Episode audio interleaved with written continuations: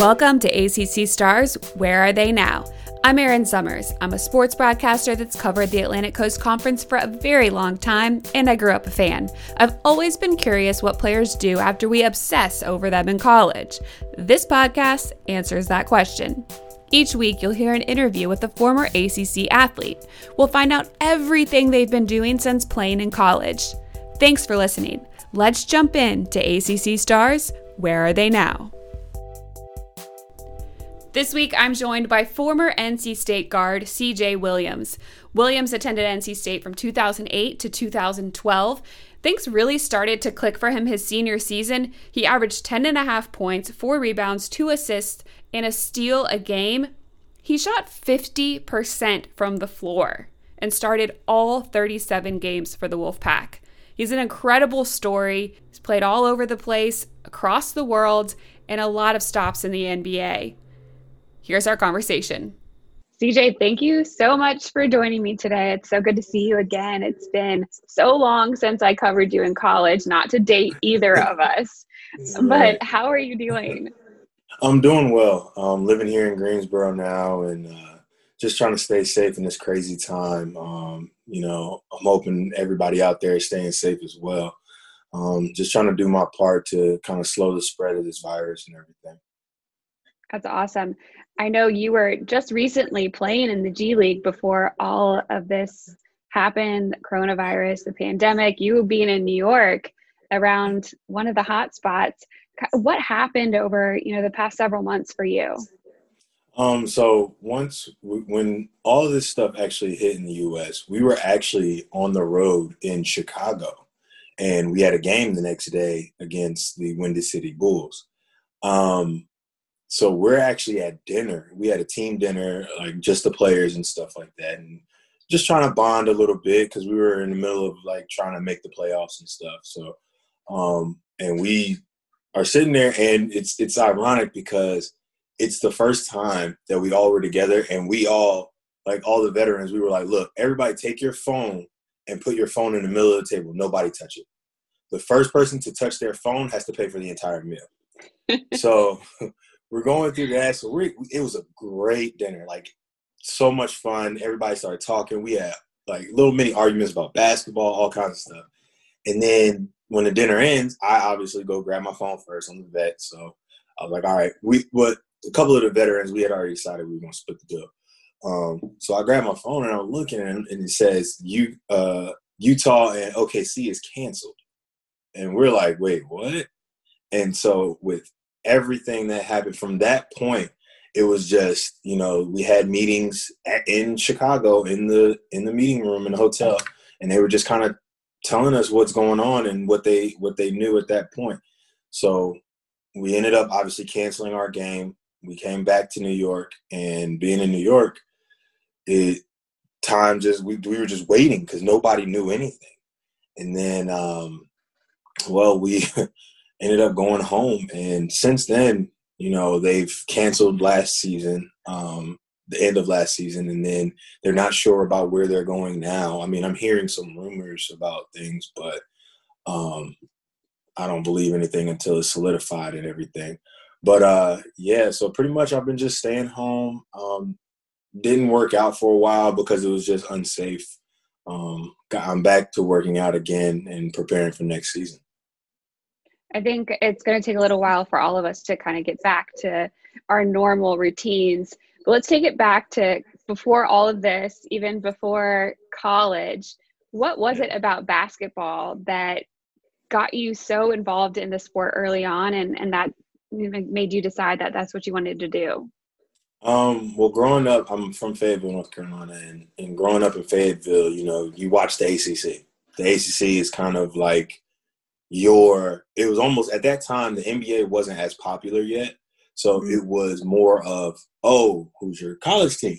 And I well, some, especially around here. I mean, yeah, NC State, Duke, Carolina, ACC. You got to pick somebody. Yeah, and um, unfortunately, I have to admit, I grew up a Carolina fan.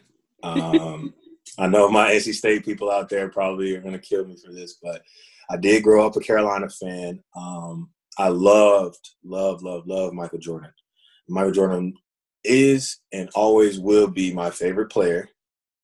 Um, and so I idolized him and wanted to mimic him as much as possible. And then Vince came in, and and these guys and uh, Raymond Felton and all those guys, all the way up until there. And then when it when it got time for me to choose a school, um, I wanted to go somewhere that fit me, and uh, that's kind of how I ended up at State. But I just knew I knew from early on, about four years old, that I would play basketball. I just I loved it so much. I love to watch it. I love to study it. I love to play it. How much did you enjoy your time at NC State? Oh man, I loved it at NC State. Man, our fans were amazing. Um, you know, it was rough my first three years, not making the tournament and stuff. You know, having up and down years and stuff like that. But you know, especially my senior year, man, getting to the Sweet 16. First off, being the last team announced on the selection show to go to the tournament, to upsetting San Diego State, upsetting Georgetown, taking Kansas to the last possession of the game. It was just it, it was an amazing feeling and, and and I loved every moment of being at North Carolina State. As a senior, you averaged 10 and a half points per game, four rebounds, two assists, a steal. I mean, you had really great numbers. You started every single game that season. And as you mentioned, you went pretty far in the NCAA tournament end up going to Sweet 16. I was there in St. Louis. I was yeah. at that game covering you guys. It was so close. Oh, man, yeah. Like playing in in that atmosphere. Uh, I can't even describe it. Um, you know, we were the team that nobody expected to be in the Sweet 16, except for, and I will say this Charles Barkley was covering the NCAA tournament, and he said watch out for this NC State team. We had five starters that all averaged 10 points, two guys, and me and Lorenzo averaging 35 minutes a game. So it's like, you know, your best player, our best players were on the court at all times. Um, and so, like, it was, we were very hard to game plan for. Um, not to go back too much, but I remember earlier in the season, we played um, Syracuse that year and we had, we lost, but I had 25 that game. I come out the next game, we're playing St. Bonaventure, and I'm talking about they're full on denying me the ball, like they didn't want me to catch it and everything. But then CJ Leslie and Lorenzo and Scott got going. So it mm-hmm. was one of those things where, you know, it was a pick your poison type thing with our team. And that atmosphere in the NCAA tournament is unmatched in any sporting event I've ever been a part of. Um, it's just the energy that you feel going into the game, knowing you're on national TV, knowing you have an opportunity to advance to the Elite Eight, you know, and everything. It was just amazing. I really enjoyed it. Yeah, it was a lot of fun to watch you guys. I know Alex Johnson was even on that team, and he was mm-hmm. somebody that you you never could count out. Um, I think he told me before the game that he had a ritual of eating candy. I think it was Reese's yes. before every game.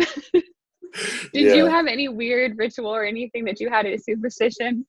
Um, so I am a video game player. I play them all day, even up to now.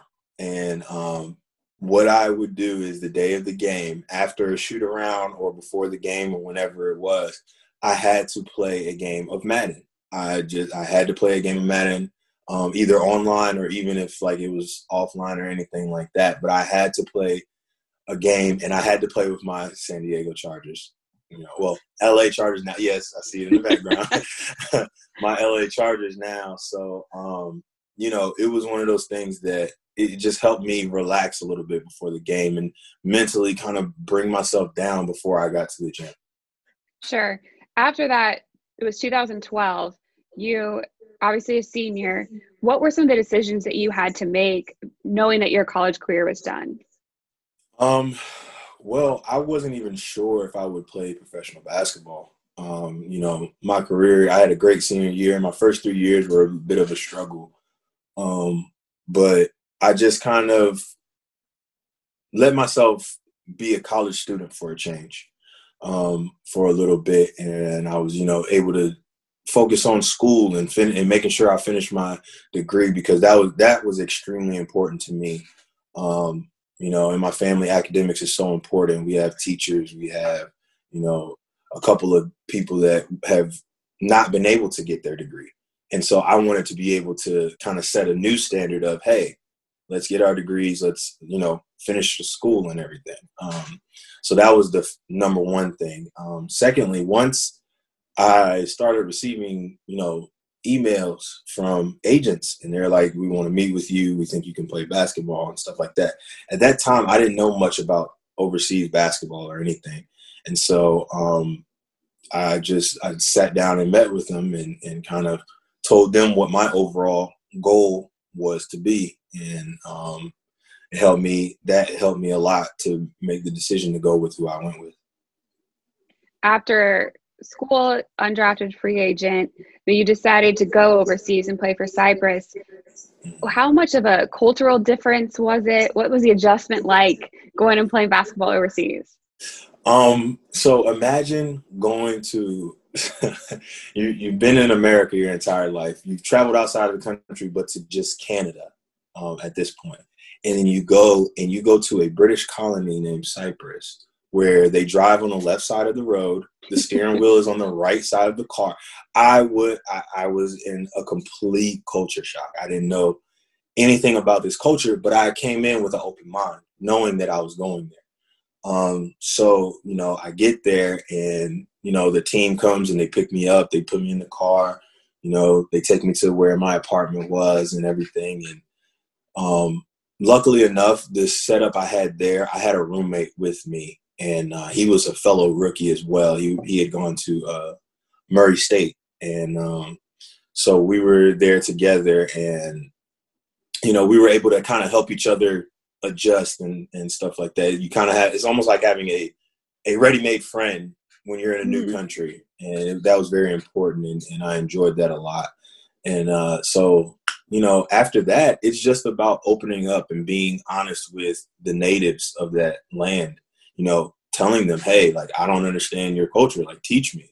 So I actually had uh, my rookie season. I had one of my um, veterans on the team. I said, hey, teach me one word every day. Like just teach me one different word or fra- or even a phrase every day and help me with my numbers because numbers are very important. Um, so you know, at the end of that year, I was able to actually I wasn't conversational, but I was able to understand when they would talk and kind of like piece together what they're saying and how to respond and stuff like that. And that was that was really cool. So I, I definitely enjoyed my time there as well. Yeah, it's really smart of you to do that. But on the court, you averaged nearly 14 points a game in your first season there. So you did really well. Yeah. How were you able to have so much success just kind of right off the bat? Um, so that summer before I left, um, I went and I was working out in uh, Atlanta, Georgia. Um, my agent had set me up to work out with a couple of trainers and stuff like that. And they just kind of established in my mind like the the most important thing about playing professional basketball is your own confidence in yourself and doing what you know how to do best. And so um, by the time I got to Cyprus, I was well prepared. Um, I was in great shape and just kind of ready to learn a new style of game while implementing my own style at the same time. And um, I mean, my team they they kind of they kind of essentially ended up being built around me, our team, and um, and my roommate as well. He was, I think, he was averaging about eleven or twelve points a game as well. And you know, we were kind of the rookies, kind of leading the way, and we ended up finishing second and everything. But it was all due to just all the work that I had put in before I even got there. From there, you spent a little bit of time at some other organizations overseas. Um, you were able to come back to the States and have some time with some NBA teams as well. Just kind of describe the journey that that was, kind of going back and forth between, you know, being in France and Italy and then coming back and playing for the NBA for a little while. Um, it is a very stressful thing because you know you sign one year deals so you you know you're playing you essentially are playing for your next contract. Like you just you know that this is the way that you're going to make money, how you put food on your table. And so you have to try to prepare yourself every year to be better than you were the year before. Um, you know, going into it, going uh, after Cyprus, I went and I ended up playing in LA. Um, I was with the D-Fenders, and, and uh, I had a, a, great coach in Bob MacKinnon, um, a North Carolina guy, um, and you know he kind of opened me up to the NBA style of basketball and how you know spread out and fast and, and you know things like that, like the game was, and so um, that helped me be able to go to summer league that summer and play with the Milwaukee Bucks and uh, Giannis Antetokounmpo and everything. And then I was prepared for my next check in in Italy. Um, so every year I just focused on, all right, how do I have success right now so that I can set myself up better for next year? And that's kind of the mindset that you have to every everywhere, like every, no matter where you're playing, even if you do sign a multi-year deal, like you don't want to be great before your deal and then not do so well and then next team is like hey like you're having down years are you on a decline so um, you just have to mentally mentally physically prepare yourself for that next season. And uh, the summer is, is the most important time to in my mind for a basketball player. So when you were playing in the nba you got your first start um, december 3rd 2017 you were at minnesota. When you took the court for the first time as a starter in the NBA, I mean, emotionally, what went through your mind? Um, it was it was crazy. Um, the funny thing about it is, Doc didn't even know that I was going to start that game. Um, they didn't tell me. Because you were with LA at that time. Yes, I was with the Clippers, um, mm-hmm. and we get to Minnesota, and we're in shoot around, and so Doc says, "All right, first group, CJ, you got Jimmy Butler," and I was like, "Wait, me?" and I, at that time, I had been playing a little bit, so I knew I was going to play, but I was like, "Wait, I'm starting," and then yeah, I just ended up starting, and we actually that I was on a two way deal then, and we actually started both of our two way guys, me and Jamil Wilson, that game, and um, and everything. And it was just, oh man, the first time stepping on the court and, and getting that, you know, hearing my name announced in the starting lineup and everything, like it was, it was, it was crazy. I didn't, I, I was nervous, but not so nervous that I couldn't play. I was nervous and, all right, this is the first NBA start. But as soon as the ball, as soon as tip off occurred, all the nerves went out the window and my and the game plan was in my head the whole way you take it back to when you were in college and the people that you played with. If you were you know talking to nc state fans they might not say that they thought you would be the guy that has played in the nba as much as you have in mm-hmm. comparison to cj leslie maybe or some of the other players that you played with. When you look back at it and you see everything that you've done i mean what does that mean to you? It just tells me that you know, I I'm doing what I'm supposed to do. I'm in the profession that I'm supposed to be in, and that hard work and dedication and determination all can help you get to whatever goal you want to reach.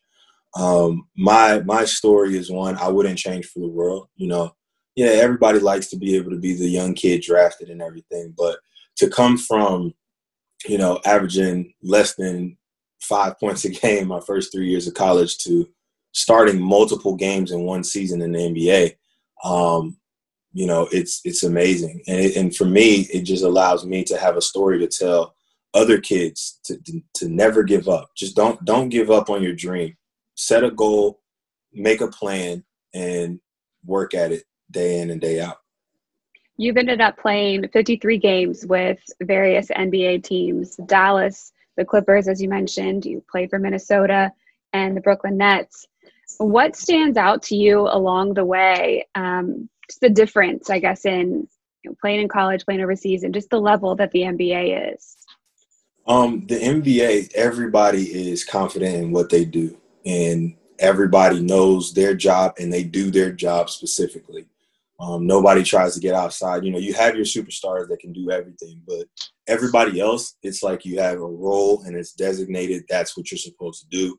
Be great in your role and uh, that's the that's the difference between what it was in college where you're trying to showcase your skills to these professional teams of hey i can do this i can do that but when you once you're there, they tell you what what they need from you, and you just have to be great in your individual role. What kind of advice would you give to other players that, that may not be drafted right out of college, just to kind of continue to, to work hard and, and possibly have a chance to play later? Just understand that just because you don't get drafted, it's not over. Um, there are a lot of guys nowadays that are getting opportunities with the G League and and these two way contracts. And you know some some guys they end up going overseas for a couple years hone their skills and come back and make a run at the nba which is essentially what i did. Um, so you know don't be afraid to take a take a risk on yourself. You know bet on yourself to to accomplish your dream of playing in the nba and understand that not being drafted doesn't mean you'll never play in the NBA. It just means you may have to take a little different route than, you know, the average guy. Yeah, and and going overseas doesn't mean that your opportunity at playing in the NBA is over. You've right. shown that you know, several right. times. Yeah. Um, when I was looking through kind of some of the stuff that you've done, something else that stood out to me is the sportsmanship award that you won the 2017 2018 season it's an award that's voted on by all of the other players in the G League at that time. You were with the, the Clippers organization. And it's something about how you are as a player on the court, but also off the court. When you found out that you won that award, uh, how much pride did you take and kind of who have you become as a person? Um, I initially was shocked. I didn't even know that people were voting for me for that. Um, I voted for a teammate of mine, and I didn't know that. My, I, I, found out later, but my whole team had voted for me, and then to find out how many people actually voted for me, it was like, wow, I'm I'm in shock.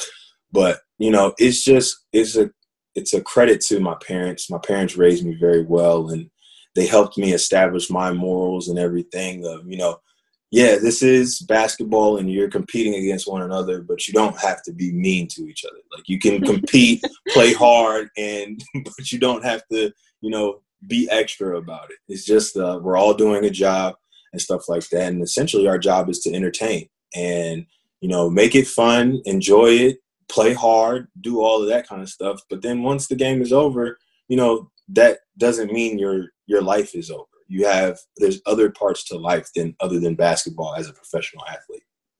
And a lot of that for you was the community service that you did.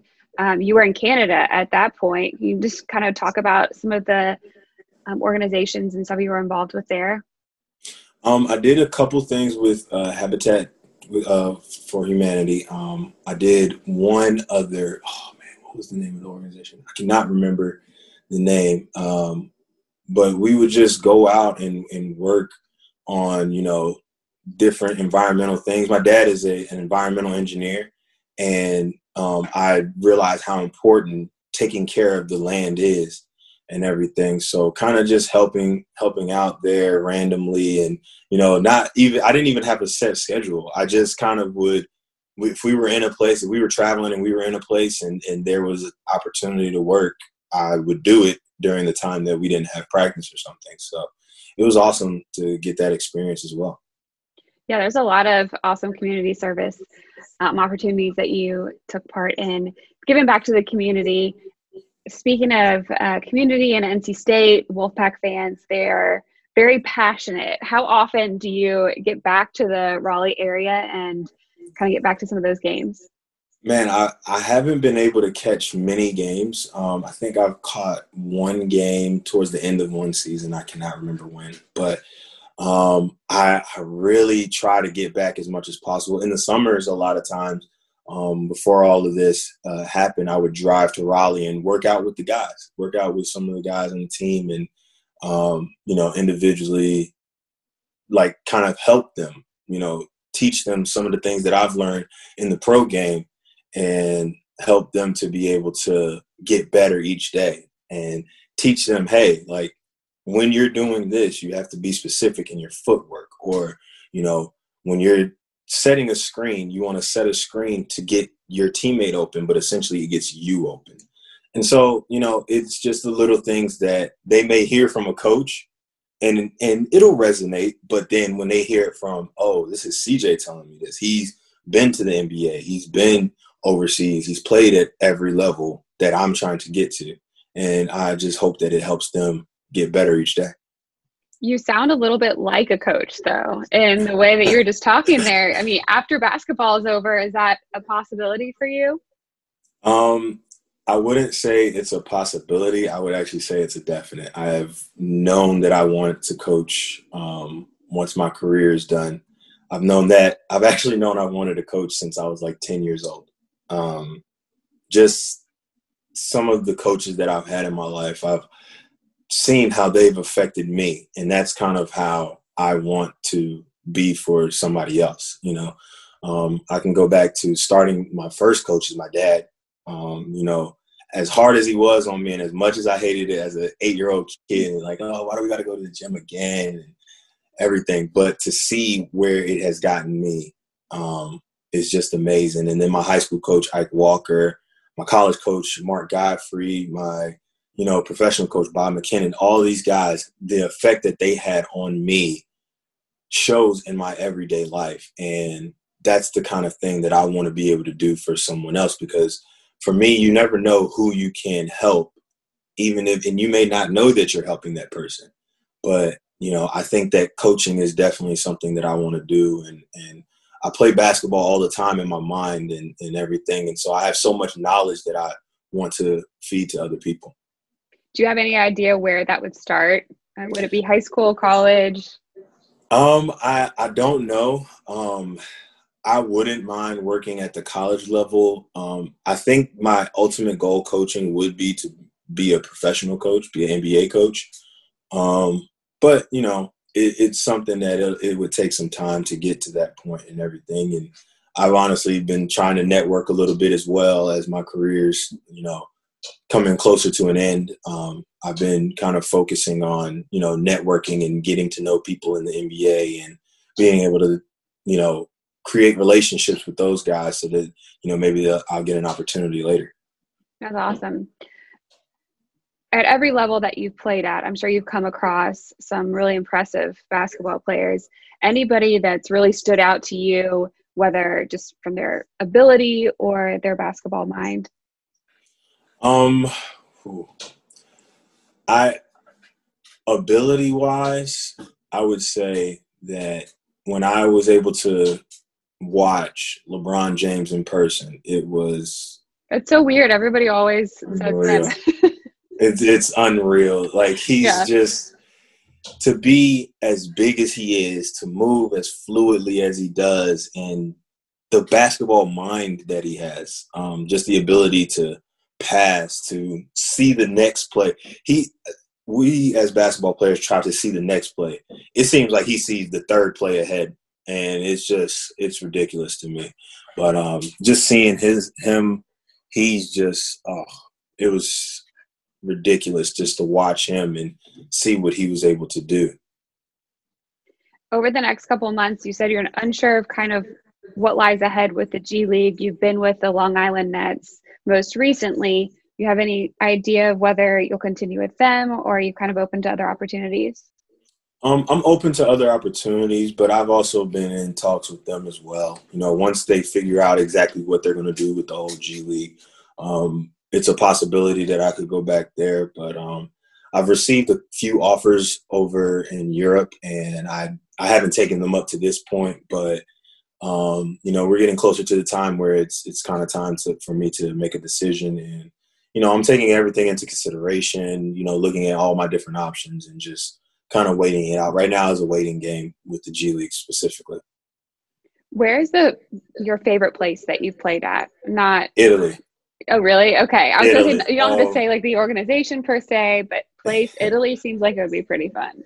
Oh my goodness! In Italy, where I where I was, I was right outside of Florence, um, and the mountains were beautiful, and they were right outside my house every day. Uh, every time I would drive to practice, I would see them on my way there. The Italian people were, you know, great people. They loved me. They loved my teammates and everything. They were very welcoming. They were very, you know, when they know that you're an American and you don't speak their language, you know, they try to help you a little bit as they, you know, they'll break down their speech a little bit and stuff like that. And it was just, oh man, I, I really enjoyed my time in Italy. How many languages do you know? Maybe just a little bit of, but you know. Um, so obviously English, and then you have I knew a little bit of French, I knew a little bit of Italian. Um, in Cyprus they speak Greek, and I I know some words now, but not too many. Mm-hmm. Um, you know, so I would say about about four languages. Oh, and I had a teammate that was Serbian, and he would teach me some words as well. So I know a little bit of Serbian as well. Yeah, it's pretty impressive. Yeah. you mentioned your family a few times. Who has been the most influential person just in your life in general?